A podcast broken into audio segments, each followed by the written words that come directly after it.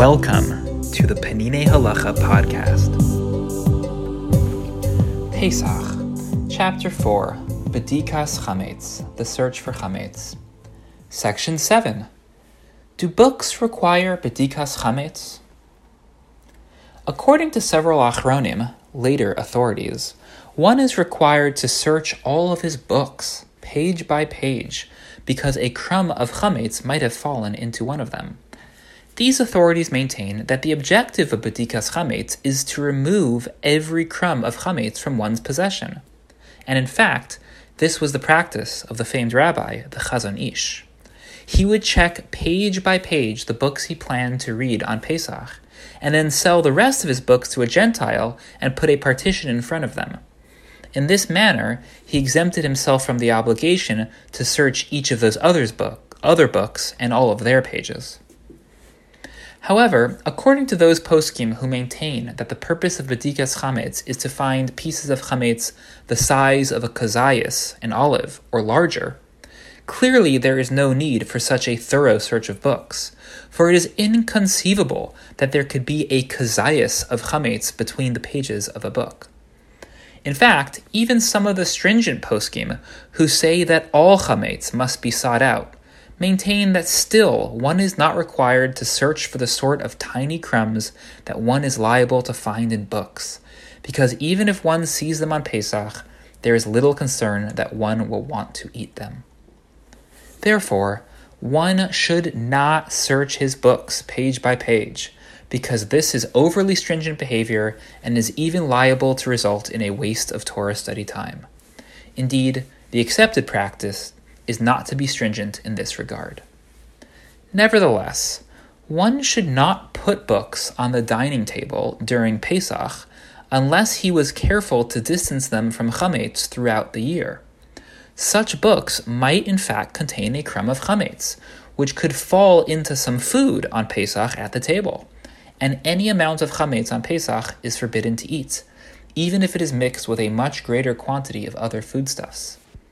It is permissible, though, to read such books at a different table, at which one does not eat. If one were to place these books on their dining table during Pesach, he must be careful to clean the table well afterwards, so that not a single crumb remains. Even the stringent poskim who require checking books for chametz maintain that one who has been careful all, all year to distance his books from chametz, and whenever that bringing them to the dining table during the year is careful that no crumbs of chametz fall into them, that person is not required to search his books because they are already considered chametz free. The status of the bookcase itself depends upon the household. If there are no children and the adults are careful not to put any food on the bookshelves, no search is required. If there are children in the house who may have placed food there, one is required to search among the books and behind them.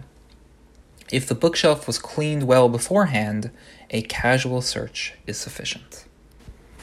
To summarize, some are of the view that one must check the pages of their books for chametz crumbs, but this is not the mainstream halacha, and one should not be so strict. That said, one must be careful to not read their regular year round books at the dining table on Pesach, lest a crumb from those books in fact mix in with their Pesach food.